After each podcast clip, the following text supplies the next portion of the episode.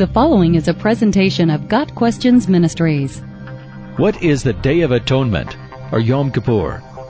The Day of Atonement, Leviticus 23 verses 27 and 28, also known as Yom Kippur, was the most solemn holy day of all the Israelite feasts and festivals, occurring once a year on the tenth day of Tishri, the seventh month of the Hebrew calendar. On that day, the high priest was to perform elaborate rituals to atone for the sins of the people. Described in Leviticus 16 verses 1 through 34, the atonement ritual began with Aaron, or subsequent high priests of Israel, coming into the Holy of Holies. The solemnity of the day was underscored by God telling Moses to warn Aaron not to come into the most holy place whenever he felt like it, only on this special day once a year, lest he die. This was not a ceremony to be taken lightly, and the people were to understand that atonement for sin was to be done God's way. Before entering the tabernacle, Aaron was to bathe and put on special garments, then sacrifice a bull for a sin offering for himself and his family. The blood of the bull was to be sprinkled on the Ark of the Covenant. Then Aaron was to bring two goats, one to be sacrificed because of the uncleanness and rebellion of the Israelites, whatever their sins have been, and its blood was sprinkled on the ark. The other goat was used as a scapegoat.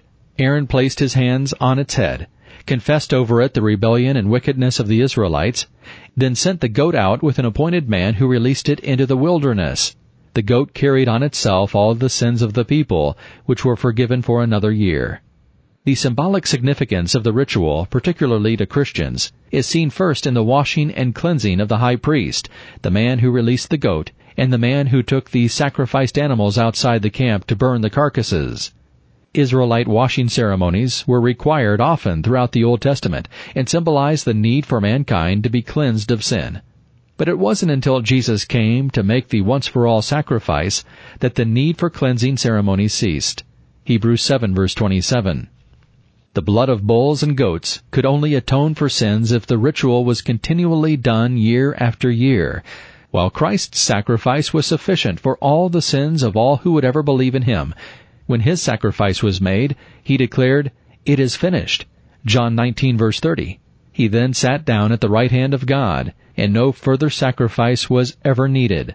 Hebrews 10 verses 1 through 12. The sufficiency and completeness of the sacrifice of Christ is also seen in the two goats. The blood of the first goat was sprinkled on the ark, ritually appeasing the wrath of God for another year.